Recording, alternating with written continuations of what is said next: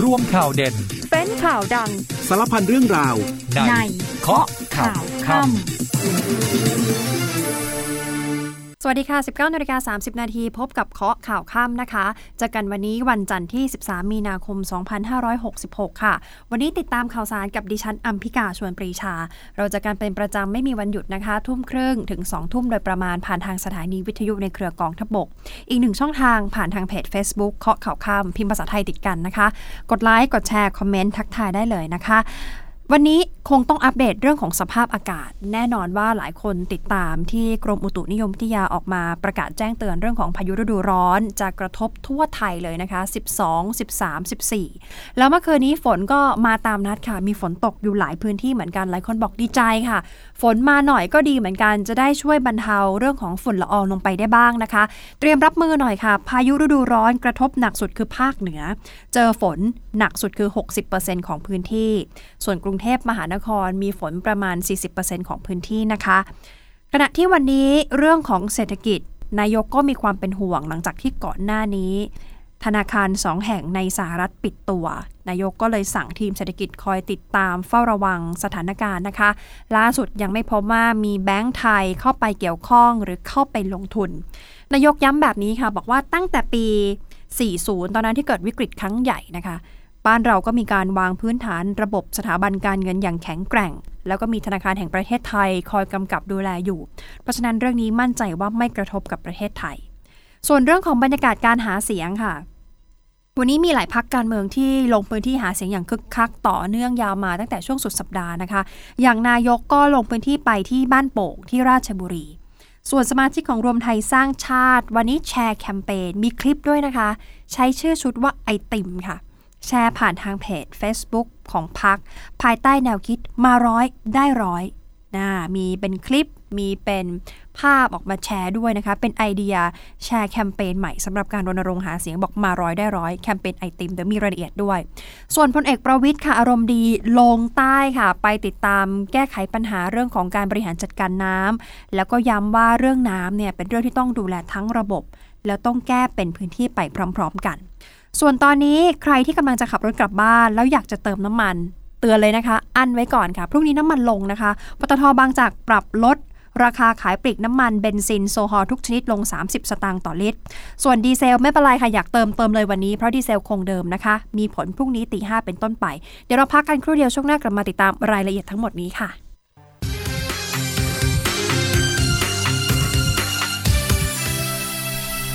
ลับมาช่วงนี้เริ่มต้นกับวันช้างไทยค่ะ 13 มีนาคมของทุกปีเป็นวันช้างไทยนะคะ ซึ่งความสำคัญของการกำหนดวันนี้ขึ้นมา ก็เพื่อเป็นการยกย่องให้เกียรติช้าง สัตว์ที่มีความสำคัญเป็นสัตว์ที่อยู่คู่บ้านคู่เมือง ครั้งหนึ่งเราเคยมีธงช้างเผือก ช้างเผือกก็เป็นสัญลักษณ์ของประเทศด้วย ช้างเป็นสัตว์คู่พระบารมีของพระมหากษัตริย์ด้วยนะคะ เราควรหันมาใส่ใจสนใจกับช้างให้มากๆ โดยเฉพาะอย่างยิ่งเรื่องของการรักษาสิ่งแวดล้อมค่ะ เพื่อให้ช้างแล้วก็สัตว์อื่น ๆ ได้อยู่คู่กับธรรมชาติ อยู่คู่กับมนุษย์ไปได้อย่างยั่งยืนนะคะ วันนี้วันช้างไทยนะคะ 13 มีนาคม เอาละค่ะมาอัปเดตกันต่อเรื่องของสภาพอากาศไปที่ฝุ่นจิ๋ว ชื่อคือจิ๋วแต่ปัญหาไม่จิ๋วเลยนะคะ แล้วก็ส่งผลกระทบหนักมาก เมื่อคืนนี้หลายพื้นที่รวมทั้งกรุงเทพมหานครเกิดฝนตกหนักก็เป็นไปตามที่กรมอุตุเขาได้ประกาศแจ้งเตือนเอาไว้ก่อนหน้านี้ ว่าจะเกิดฝนตกมีพายุในหลายพื้นที่ โดยเฉพาะประเทศไทยตอนบนให้ระวังพายุฤดูร้อน ช่วง 12 13 14 มีนาคมนี้นะคะ ว่าจะเกิดพายุฝนฟ้าขนอง มีลมกระโชกแรง และอาจจะมีลูกเห็บตกในบางพื้นที่ โดยเฉพาะในพื้นที่ภาคเหนือ ภาคอีสาน ภาคกลาง ภาคตะวันออก รวมทั้งกรุงเทพมหานคร และปริมณฑล ทางกรมควบคุมมลพิษ โดยกองจัดการคุณภาพอากาศและเสียงก็มีการรายงานผลการคาดการณ์เรื่องของสถานการณ์ฝุ่นละอองนะคะ ช่วงวันที่ 14 ถึง 20 มีนาคม คาดการณ์ว่าเดี๋ยววันที่ 16 16 มีนาคมเป็นต้นไป สถานการณ์ฝุ่นในพื้นที่กรุงเทพมหานคร และปริมณฑลน่าจะดีขึ้น เพราะว่าเป็นช่วงที่ลมทางใต้เนี่ย พัดเอาฝุ่นออกจากพื้นที่ แต่ในช่วง 14-15 เป็นช่วงที่ควรเฝ้าระวังมากนะคะ เนื่องจากมีแนวโน้มที่จะได้รับผลกระทบจากฝุ่นละออง ข้ามพื้นที่มี 17 จังหวัดภาคเหนือ ที่มีแนวโน้มฝุ่นละอองเพิ่มสูงขึ้น มีค่าเพิ่มสูงขึ้น พื้นที่ภาคเหนือทั้งตอนบนตอนล่างก็ต้องระมัดระวัง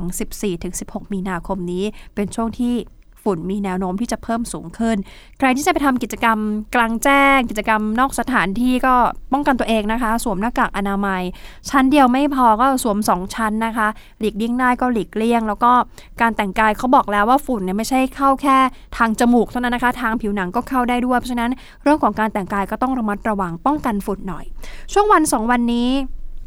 หลายคนบอกมีฝนตกลงมาก็ก็ดีใจนะคะ ช่วยให้ค่าฝุ่นเนี่ยมันบรรเทาลง แต่ว่าเมื่อไปเช็คปริมาณฝุ่นยังคงหนักอยู่นะคะ คุณหมอธีรวัตรเหมจุธาหัวหน้าศูนย์วิทยาศาสตร์สุขภาพโรคอุบัติใหม่ คณะแพทยศาสตร์โรงพยาบาลจุฬาลงกรณ์เปิดเผยผ่านทาง Facebook ค่ะ บอกฝุ่นจิ๋วไม่ว่าจะเป็นจิ๋วเล็กจิ๋วใหญ่นี่คือจิ๋วพิษทั้งนั้นค่ะ 1-2 วันเท่านั้นมีโอกาสเพิ่มความเสี่ยงเสียชีวิตได้นะคะ จากเส้นเลือดหัวใจตัน มีเว็บไซต์ iqair.com ซึ่งเป็นเว็บไซต์จัดอันดับคุณภาพอากาศ แล้วก็จัดอันดับเมืองที่มีมลพิษ ช่วงเช้าที่ผ่านมาเชียงใหม่ก็ขึ้นอันดับ 8 ของโลกนะคะ ตรวจวัดได้ 159 AQI ส่วนกรุงเทพอันดับที่ 11ตรวจวัดได้ 142 หย่อนกว่าเชียงใหม่มานิดเดียวเท่านั้นเอง มีผลวิจัยค่ะ บอกว่าค่าฝุ่น PM 2.5 ส่วนใหญ่มาจากเครื่องยนต์ดีเซลถึง 80% นักวิชาการภาควิชาวิศวกรรมเคมีสถาบันเทคโนโลยีพระจอมเกล้าเจ้าคุณทหารลาดกระบังค่ะ ผู้ช่วยศาสตราจารย์ ดรนัทพลเริกเกษมสันบอกว่าปัจจุบันสถานการณ์ฝุ่น PM 2.5 ถือว่าร้ายแรงมาก ส่งผลกระทบต่อการใช้ชีวิตประจำวันของประชาชน มาจากการศึกษาของกรมควบคุมมลพิษ ที่บอกว่ารถยนต์ประเภทเครื่องยนต์ดีเซล มีปริมาณมากถึง 80%ของ PM 2.5 เน้นจากการจราจรบนท้องถนนทั้งหมดนะคะ ยอมรับค่ะว่าถ้าอยากจะรณรงค์ให้ทุกคนเลิกใช้รถยนต์ดีเซลเป็นไปไม่ได้ค่ะ ดังนั้นสิ่งที่เราทำได้คือการเข้าไปกวดขัน สภาพรถยนต์ดีเซล ต้องกวดขันตรวจสอบกันเป็นประจำ สิ่งสำคัญมาก คือการใช้อุปกรณ์ที่จะช่วยลดปริมาณ PM 2.5 นั่นคือ Catalytic Converter อุปกรณ์ตัวนี้ติดตั้งมาอยู่แล้วอยู่ในรถยนต์ดีเซลนะคะ แต่ว่าระบบนี้มีราคาค่างวดค่อนข้างแพง เพราะทำมาจากวัสดุแพงอย่างแพลตินัมทำให้พ่อค้าเนี่ยหัวใสค่ะ ประกาศรับซื้อท่อ cat และผู้ใช้รถยนต์ดีเซลจำนวนมากก็ยินยอมพร้อมใจค่ะ อยากจะตัดท่อ cat ดังกล่าวออกไป เพราะมีความเชื่ออย่างไม่ถูกต้อง ว่าตัดท่อแคทออกไปจะทำให้รถแรงขึ้นที่สำคัญ ยังได้เงินแถมมาด้วย นี่จึงเป็นเหตุผลนะคะว่าทำไมต้นตอหรือสาเหตุมลพิษ ของการเกิดฝุ่น PM 2.5 ถึงเยอะมากในปัจจุบันมาจากเครื่องยนต์ดีเซลเพราะความเชื่อที่ผิดๆแบบนี้นี่เอง ต้องช่วยกันนะคะ ฝุ่นจิ๋วแต่ปัญหาบอกแล้วว่าปัญหาและผลกระทบไม่จิ๋วเลย อะไรช่วยได้ต้องช่วยกันนะคะ อีกเรื่องหนึ่งที่เป็นเรื่องใหญ่ใหญ่พอๆกับเรื่องของฝุ่นนั่นคือเรื่องของเศรษฐกิจ แล้วหลายคนตกอกตกใจ ตลาดหุ้นของเราก็ ซึมซับความตกอกตกใจนี้ไปด้วยนะคะทำให้ล่าสุดทางนายกรัฐมนตรีมีการมอบหมายให้ทีมเศรษฐกิจ ติดตามสถานการณ์อย่างใกล้ชิด มีการประเมิน ว่าธนาคารสองแห่งในสหรัฐที่ปิดตัวลงไปเมื่อช่วงสัปดาห์ที่ผ่านมาจะกระทบกับไทยหรือไม่นะคะ จะส่งผลต่อความผันผวนในตลาดเงิน ในตลาดทุนทั่วโลกมากน้อยเพียงใด ล่าสุดมีหน่วยงานที่เกี่ยวข้องได้รายงานให้นายกทราบค่ะ บอกว่าปัจจุบันไม่มีแบงก์ไทย ไม่มีธนาคารไทย สถาบันการเงินของไทย ที่เข้าไปลงทุนหรือมีการทำธุรกรรมที่เกี่ยวข้องกับธนาคารที่มีปัญหาทั้งสองแห่งของสหรัฐ แล้วก็มีการประเมินว่าผลกระทบต่อเศรษฐกิจการเงินในสหรัฐ น่าจะอยู่ในวงจำกัด เนื่องจากทั้งสองแห่งมีการทำธุรกิจที่มีความเฉพาะ ไม่ได้มีการให้บริการแบบกว้างขวาง อย่างเช่นธนาคารพาณิชย์ทั่วไป และทางการสหรัฐล่าสุดก็ออกมาตรการเพื่อดำเนินการดูแลอย่างรวดเร็วแล้วด้วย นางสาวไตรโสรีไตรสรณกุลค่ะ บอกว่าฐานะสถาบันการเงินของไทย ดูแล้วในปัจจุบันถือว่ามีความแข็งแกร่ง เพราะว่ามีธนาคารแห่งประเทศไทยเข้ามากำกับ มีมาตรฐานที่เข้มงวดนะคะ เราก็มีการปรับปรุงเรื่องของระบบสถาบันการเงิน ดูแลครอบคลุมความเสี่ยงอย่างรอบด้าน รัดกุมมาตั้งแต่หลังวิกฤตปี 2540 ก็เลยทำให้ในรอบ 20 ปีที่ผ่านมา แม้ว่าทั่วโลกจะมีวิกฤตการเงินอยู่หลายครั้ง รวมไปถึงตั้งแต่วิกฤตโควิด -19 ด้วย แต่ว่าสถาบันการเงินของไทยของเราเนี่ยธนาคารพาณิชย์แข็งแกร่งมากนะคะ เพราะว่ามีการเตรียมความพร้อม มีระบบที่ดีมีมาตรฐานอยู่แล้ว นอกเหนือจากนี้ค่ะประเทศไทยยังมีระบบการดูแลผู้ฝากเงินที่เข้มแข็ง ด้วยสถาบันคุ้มครองเงินฝาก ปัจจุบันก็คุ้มครองเงินฝากของของผู้ที่ฝากเงินเนี่ยจำนวน 1 ล้านบาทต่อราย ปัจจุบันกองทุนสามารถครอบคลุมผู้ฝากกว่าร้อยละ98 ซึ่งก็เป็นผู้ฝากเงินส่วนใหญ่ของประเทศด้วยนะคะ ออกมาย้ำความมั่นใจอีกครั้งหนึ่งโดยทางแบงก์ชาติค่ะ คุณสุวรรณีเจษดาศักดิ์เป็นผู้ช่วยผู้ว่าการสายกำกับสถาบันการเงินของของแบงก์ชาตินะคะ ออกมาให้ความมั่นใจว่าธนาคารในประเทศจะไม่ได้รับผลกระทบจากเหตุการณ์ Silicon Valley Bankหรือ SVB Bank ล้มละลาย เพราะว่าเราไม่มีธุรกรรมโดยตรง แถมการลงทุนกลุ่ม tech กลุ่มสตาร์ทอัพก็มีแต่น้อยกว่า 1%แบบนี้มั่นใจได้ไม่ต้องกังวลนะคะ ส่วนค่าเงินบาทล่าสุดปรับแข็งค่าขึ้น ภายหลังจากที่นักลงทุนคาดว่า จะส่งผลให้เฟดต้องชะลอการขึ้นอัตราดอกเบี้ย เลยทำให้ดอลลาร์เนี่ยปรับอ่อนค่าลงเร็ว ซึ่งความไม่แน่นอนของนโยบายการเงินสหรัฐ ก็เป็นปัจจัยสำคัญที่ส่งผลต่อตลาดเงินโลกนะคะ รวมไปถึงความผันผวนของค่าเงินบาทด้วย เดี๋ยวช่วงนี้เราจะพักฟังภารกิจทหารกันครู่เดียวแล้วช่วงหน้ากลับมาติดตามมีความเคลื่อนไหวทางการเมืองเพียบเลยค่ะ กองทัพบกยังคงสนับสนุนภารกิจเพื่อดูแลช่วยเหลือประชาชนอย่างต่อเนื่องในทุกพื้นที่ทั่วประเทศ เริ่มกันที่แม่ทัพภาคที่ 1 แม่ทัพน้อยที่ 1นำกำลังพลร่วมปรับปรุงภูมิทัศน์และกำจัดวัชพืช ณ วัดเทวราชกุญชรเขตดุสิตกรุงเทพ เพื่อความสวยงามเป็นระเบียบเรียบร้อย กองพลที่ 1 รักษาพระองค์ร่วมกับจิตอาสาภาคประชาชน เข้าปรับปรุงที่อยู่อาศัยให้กับประชาชน ในชุมชนสุขโขทัยซอย 9 เขตดุสิตเพื่อเพิ่มคุณภาพชีวิตที่ดียิ่งขึ้น กองพันฐานราบที่ 1 กรมฐานราบที่ 8 จัดกิจกรรมปลูกฝังอุดมการความรักชาติ ศาสนาพระมหากษัตริย์ พร้อมกับเปลี่ยนธงชาติพื้นใหม่ และร่วมร้องเพลงชาติ และเพลงสรรเสริญพระบารมี ร่วมกับคณะครูนักเรียน โรงเรียนบ้านปากหมาก ตำบลศรีสองรัก อำเภอเมืองจังหวัดเลย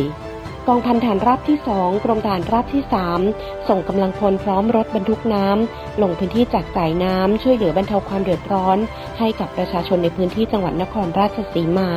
ขณะที่มณฑลฐานบกที่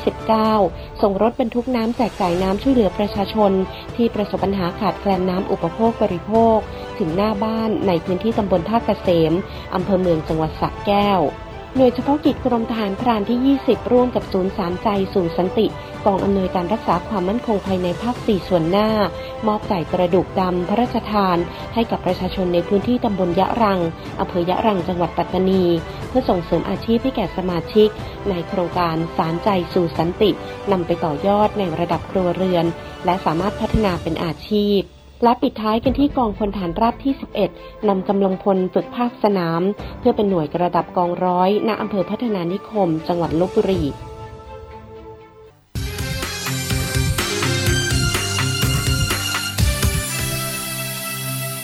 เบรกนี้เราจะเริ่มต้นกันที่ความเคลื่อนไหวทางการเมืองนะคะ วันนี้มีแกนนำหลายพักเลยที่ลงพื้นที่หาเสียงนะคะ วันนี้ท่านนายกเองก็ลงพื้นที่เหมือนกัน ไปที่อำเภอบ้านโป่งจังหวัดราชบุรีนะคะ ไปกราบหลวงพ่อทองคำไหว้ท้าเวสสุวรรณเพื่อเอาเลิกเอาชัย ขณะที่เจ้าหน้าที่ก็ตรึงกำลังเข้มเลยค่ะ การลงพื้นที่ครั้งนี้พลเอกประยุทธ์จันโอชา นายกรัฐมนตรี และรัฐมนตรีว่าการกระทรวงกลาโหมท่านไม่ได้ไปคนเดียวนะคะควงหนุ่มๆไปด้วยค่ะ มีพลเอกอนุพงษ์เผ่าจินดา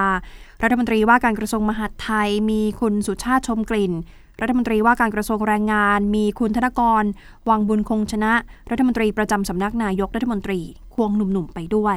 ภารกิจแรกไปที่วัดหุบเขากระทิงอยู่ที่ตำบลหุบไพร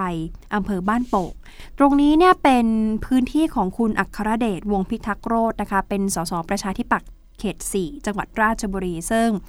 คุณคุณอัครเดชเนี่ยก็จะย้ายมาสังกัดพรรครวมไทยสร้างชาติ มีชาวบ้านมารอต้อนรับท่านนายกจำนวนหนึ่งนะคะ มีเด็กๆ มาร้องเพลงทรงอย่างแบดอะค่ะ เพลง Bad Boy นะคะ มาร้องให้กำลังใจท่านนายกด้วยเข้ามาโอบกอด มอบดอกไม้ให้นายกก็โอบตอบรับนะคะ โอบกอดด้วยความชื่นอกชื่นใจนะคะ บรรยากาศก็เป็นไปอย่างชื่นมื่นนะคะ ส่วนเรื่องของการรักษาความปลอดภัยก็เป็นไปอย่างเข้มงวดเหมือนกัน มีการคัดกรองบุคคลที่จะเข้ามาภายในบริเวณวัด มีการตรวจสัมภาระ ซึ่งวัดหุบกระทิงนี้เดิมนั้นเป็นป่าช้านะคะ แล้วก็มีการพัฒนา มีสิ่งศักดิ์สิทธิ์ทั้งหลวงพ่อทอง หลวงพ่อเสือ แล้วโบสถ์แห่งนี้ยังเป็นทองคำด้วยนะคะ รวมไปถึงสระพญามุจลิน เป็นพญานาคมุจลินนะคะ ชาวบ้านเขาก็มีความเชื่อว่า อยากจะขอพรสิ่งใดก็ไปขอเนี่ยแหละค่ะ และก็จะสมปรารถนาทุกสิ่ง ผู้สื่อข่าวยังรายงานว่าที่บริเวณทางเข้าขนาดใหญ่มีข้อความ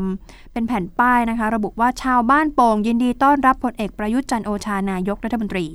ซึ่งท่านก็เดินทางมาตรวจราชการโครงการขนาดใหญ่ 8 โครงการนะคะ งบประมาณอยู่ที่ประมาณ 1,000 กว่าล้านบาท แต่ก่อนที่นายกจะเดินทางมาปรากฏว่า มีเหตุการณ์เกิดขึ้นนิดหน่อยนะคะ ก่อนที่ จะเดินทางมาถึงที่ศาลเจ้าแม่เบิกไพรที่ที่บ้านโป่งเพื่อที่จะสักการะ มีความวุ่นวายเกิดขึ้นเล็กน้อย มีประชาชนกลุ่มที่เห็นต่างนะคะมีการยืนตะโกนตำหนิท่านนายก แต่ว่าเหตุการณ์ดังกล่าวก็เกิดขึ้นและจบลงก่อนที่ท่านนายกจะเดินทางมาถึงบริเวณพื้นที่จัดงาน ก็มีเจ้าหน้าที่เข้ามาควบคุมตัวไปสงบสติอารมณ์แล้วก็กันออกไป แต่ในส่วนของพรรครวมไทยสร้างชาติวันนี้มีแคมเปญที่น่าสนใจชื่อว่าชุดไอติมค่ะ เปิดตัวแคมเปญชุดไอติมผ่านทางเพจของพรรคภายใต้แนวคิดมาร้อยได้ร้อย ชี้ว่าทุกนโยบายของพรรคกว่าจะถึงมือประชาชน อยากจะให้ถึงมือแบบเต็มเม็ดเต็มหน่วย ไม่อยากตกหล่นระหว่างทางเหมือนในอดีต อย่างไอติมเนี่ยถูกกินระหว่างทางถึงประชาชนก็เหลือแต่ไม้ แล้วก็เน้นว่าเทคโนโลยีเนี่ยอยากจะนำมาแก้ไขปัญหาทุจริต ตามนโยบายซื่อสัตย์ซื่อตรง ไม่โกงไม่กิน พร้อมกับให้สมาชิกพักเนี่ยนำไปแชร์พร้อม ๆ กันนะคะ กับแคมเปญชื่อชื่อชุดว่าไอติมก็มีบรรยากาศมีสมาชิกมาร่วมงานอย่างคับข้าง เนื้อหาของแคมเปญคลิปไอติมนี้มีความยาวประมาณ 30 วินาทีนะคะ สั้นๆเท่านั้นเอง เปรียบเทียบโครงการ สวัสดิการให้เงินช่วยเหลือประชาชนในยุครัฐบาลของลุงตู่ กับโครงการประชานิยมในอดีต แล้วก็สื่อให้เห็นว่าโครงการประชานิยมในอดีตนั้น กว่าจะถึงมือประชาชนแหมมันผ่านหลายคนและเกินผ่านคนกลาง ถูกเบียดบังถูกหักส่วนแบ่ง ถูกเก็บค่าหัวคิว เหมือนกับที่เคยเกิดขึ้นหลาย ๆ โครงการที่ผ่านมา คล้ายกับไอติมหนึ่งแท่งกว่าจะถึงมือประชาชน ผ่านคนกลางไปเยอะ ระหว่างทางกัดกินไปเยอะจนเกือบหมด ถึงมือประชาชนจริงๆเหลือเนื้องานติดไม้เล็กน้อย บางโครงการเหลือแค่เพียงไม้ไอติมเท่านั้น ประชาชนไม่ได้ประโยชน์อะไรเลย นี่ก็คือเนื้อหาในแคมเปญของไอติมนะคะ ที่วันนี้พักรวมไทยสร้างชาติเปิดมาความยาวสั้นๆค่ะ 30 วินาที เดี๋ยวคงได้เห็นกัน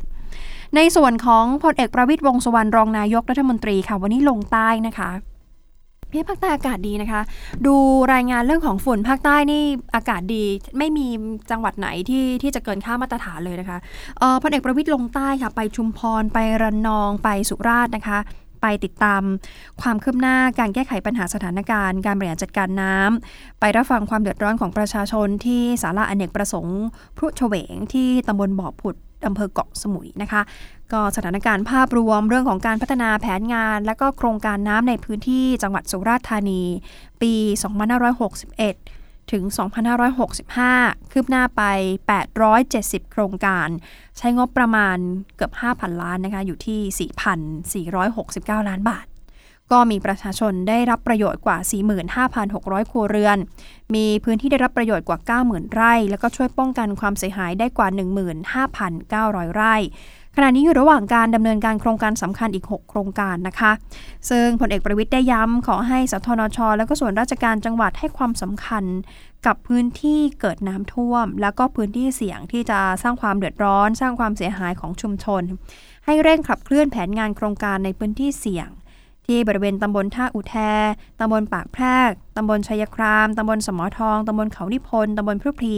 และอำเภอบ้านนาสารอำเภอพุนพิน อำเภอคิรีรัตนิยม อำเภอบ้านขุนตาล อำเภอดอนสัก ขอให้เร่งรัดกำกับโครงการชุมชนบางรักระยะที่ 1 เรื่องของการพัฒนาแหล่งน้ำทุ่งจอ การก่อสร้างสถานีสูบน้ำสากรนิคมนครพนม รวมถึงการขยายระบบประปาของเกาะพะงัน เอาให้เป็นไปตามแผนจะได้ลดผลกระทบ ลดความเสียหายที่เกิดจากอุทกภัยของจังหวัดในภาครวม แล้วก็ขอให้เตรียมการด้วยนะคะ ช่วงนี้ต้องเตรียมรับมือค่ะ เราเข้าสู่หน้าร้อนไม่เท่าไหร่ก็ต้องเตรียมรับมือแล้วนะคะ มี 10 มาตรการที่จะรองรับกับช่วงฤดูแล้งนี้น้ำจะพอใช้ไหมโดยเฉพาะอย่างยิ่งพื้นที่ที่มีความเสี่ยงว่าจะขาดน้ำจะได้เป็นการป้องกันไม่ให้เกิดปัญหาการขาดแคลนน้ำในการอุปโภคบริโภคของประชาชนในช่วงฤดูแล้ง พลเอกประวิทย์ได้พบปะรับทราบปัญหาจากประชาชนในพื้นที่นะคะ ทักทายผีน้องประชาชนอย่างอารมณ์ดีแล้วก็เป็นกันเองค่ะช่วงบ่ายเดินทางต่อนะคะ จากที่สุราษฎร์ช่วงบ่ายก็เดินทางต่อไปที่ชุมพรแล้วก็ระนองไปติดตามการพัฒนาโครงสร้างความเข้มแข็งชุมชน แล้วก็ไปพบปะเพื่อรับทราบปัญหาจากประชาชนในพื้นที่เดินสายยาวเลยนะคะ ไปลงใต้ไปสุราษฎร์ไปชุมพรไประนองไปเยอะเลยค่ะ ส่วนประชาธิปัตย์มีความเคลื่อนไหวเหมือนกันนะคะ วันนี้ รองนายกรัฐมนตรี และรัฐมนตรีว่าการกระทรวงพาณิชย์ในฐานะหัวหน้าพักคุณจุรินลักษณะพิเศษออกมาย้ำนโยบาย จุดยืนชูจุดขายประกาศจุดแข็ง พูดถึงหัวข้อว่าถ้าได้เป็นรัฐบาล ถ้าพักได้เป็นนะคะ ก็จะแก้ไขร่างใหม่ หรือว่ามีการดำเนินการอย่างไรบ้าง กับรัฐธรรมนูญ ฉบับปี 60 ซึ่งยังเป็นข้อถกเถียงในปัจจุบัน คุณจุรินมีเงื่อนไขอยู่ 3 ข้อบอกถ้าพักเข้าร่วมรัฐบาล เงื่อนไข 3 ข้อเท่านั้นเองคือ 1. ต้องรับนโยบายประกันรายได้ 2. ต้องบริหารด้วยความซื่อสัตย์ และ 3. ต้องแก้รัฐธรรมนูญไปสู่ความเป็นประชาธิปไตย พูดไว้สั้นๆอยู่ 3 ข้อนะคะ วันนี้มีอีกเรื่องหนึ่งที่หลายคนติดตาม แล้วก็ค่อนข้างที่จะเป็นประเด็นร้อนแรงคือเรื่องของคุณชูวิทย์นะคะ วันนี้เดินทางไปยื่นหนังสือต่อคุณนิวัฒชัยเกษมมงคลค่ะเลขาธิการของปปชให้ตรวจสอบทุจริต 4 เรื่อง เรื่องที่ 1 คุณศักดิ์สยามค่ะ เป็นนอมินีถือหุ้นในบริษัทบุรีเจริญ เพื่อไปรับงานในกระทรวงคมนาคม เงินที่ได้ โอ้ยเอาไปบริจาคให้พักภูมิใจไทย เรื่องที่ 2 ตรวจสอบคุณนิรุตมณีพันธ์ผู้ว่าการการรถไฟแห่งประเทศไทยเล่าเว้นการปฏิบัติหน้าที่ ไม่ยอมเพิกถอนที่ดินเขากระโดง ทั้งๆทที่ปปชเคยมีหนังสือเมื่อปี 54 ให้เพิกถอน ที่ดินตระกูลชิดชอบไปบุกรุกที่ของการรถไฟ แต่การรถไฟอ้างว่าที่ดินมีโฉนดไม่สามารถดำเนินการได้ แต่คุณชูวิทย์บอกแม้แต่ชาวบ้านใกล้เคียงเขาถูก การรถไฟเพิกถอนที่ดินไปหมดแล้ว เอ๊ะทำไมตระกูลนี้ยังคงอยู่เรื่องที่3ก็ให้ตรวจสอบคุณสุชาติตระกูลเกษมสุขค่ะ กรรมการปปชที่ใช้อำนาจช่วยเหลือผู้กระทำผิดในคดี GT 200 แล้วก็อัลฟา6 เรื่องทีสี่ 4 คือให้ตรวจสอบเลขาธิการสปกที่ไปป่าดละเลยให้พนักงานบริษัทชอการช่างถือครองที่ดินสปกที่มวกเหล็กได้จำนวน 68 ไร่ ทั้งๆทที่ไม่ใช่ผู้ยากไร้คุณชูวิทย์บอกแบบนี้ค่ะ บอกว่าสาเหตุที่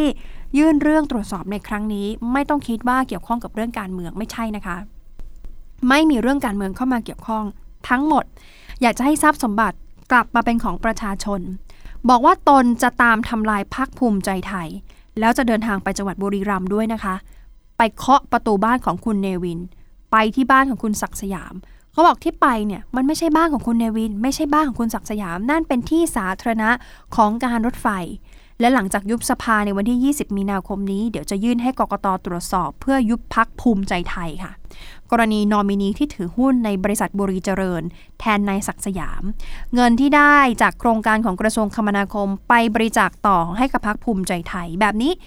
เป็นเงินที่ไม่ชอบ ถ้าพักนำไปใช้พักก็ต้องถูกยุบ นี่คือความคืบหน้าของคุณชูวิทย์ที่วันนี้ออกมา มีความเคลื่อนไหวนะคะ หนักๆเลยก็เน้นไปที่พักของภูมิใจไทย เดี๋ยวต้องดูค่ะ เพราะว่าการตรวจสอบหลายกรณีเหลือเกินส่วนใหญ่ก็เน้นไปที่กระทรวงคมนาคมด้วยนะคะ ส่วนวันนี้ความคืบหน้าเรื่องของคดีฆ่าอำพรางศพยัดท้ายรถเก๋งแล้วก็นำไปทิ้งไว้ที่บึงที่ที่อำเภอแว้งจังหวัดนราธิวาสเนี่ยวันนี้มีความคืบหน้านะคะ เพราะว่าล่าสุดตำรวจจับ กลุ่มผู้ก่อเหตุได้แล้ว 5 คน วันนี้ก็มีการถแถลงข่าวนำภาพถ่ายผู้ก่อเหตุทั้ง 5 คนพร้อมของกลางมาแสดงต่อสื่อมวลชน แล้วก็อัปเดตว่ายังมีผู้ต้องหาที่หลบหนีการจับกลุ่มอีก 2 คนหนึ่งในผู้ก่อเหตุที่ตำรวจจับตัวได้คือนายเมธาวัฒอรุณ คนนี้เป็นน้องชายของนายเมธีอรุณ หรือคุณเมธีลาบานูน นักร้องดังวงลาบานูนนะคะตำรวจบอกปมในการสังหารครั้งนี้มาจากความขัดแย้งเรื่องของยาเสพติด แล้วก็คุณเมธาวัฒน์อรุณน้องชายของคุณเมธีลาบานูนพร้อมกับพวก 3 คนนั้นร่วมกันอำพรางศพผู้เสียชีวิตทั้ง 3 คน ใส่ท้ายกระโปรงรถแล้วนำไปทิ้งไว้นะคะล่าสุดก็มีความคืบหน้าประมาณนี้นะคะ ส่วนเรื่องของสำนักงานสลากกินแบ่ง drive to ก็เดี๋ยวติดตามกันต่อ เพราะว่าสามารถ drive to แล้วก็ไปขึ้นเงินรางวัลได้ แต่อย่าลืมพกบัตรประชาชนตัวจริงไปด้วยแบบ smart card นะคะ เอาละค่ะ หมดเวลาของรายการข้อข่าวค่ำแล้วนะคะ วันนี้ดิฉันอัมพิกาชนบริชาพร้อมกับทีมงานลาไปก่อนค่ะ สวัสดีค่ะ สุขใจวัยเก๋ารายการสุขภาพสำหรับเตรียมพร้อมเข้าสู่สังคมผู้สูงวัย วันอังคารที่ 14 กุมภาพันธ์นี้ พบกับเคล็ดลับในการดูแลสุขภาพ และอัปเดตจุดฉีดวัคซีนโควิด -19 พร้อมเรื่องราวน่ารู้ของศูนย์ผู้สูงอายุกรุงเทพมหานครสวนลุมพินี ติดตามชมได้ในรายการ สุขใจวัยเก๋าทุกวันอังคารเวลาบ่ายโมงครึ่งทางทบ5และช่องทางออนไลน์ได้ที่ Facebook และ YouTube TV5 HD ออนไลน์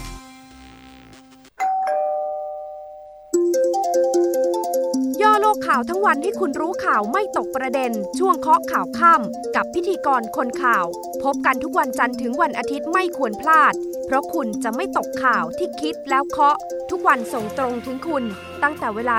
19นาฬิกา30 นาทีถึง 20นาฬิกาโดยประมาณ ทางสถานีวิทยุในเครือกองทัพบบก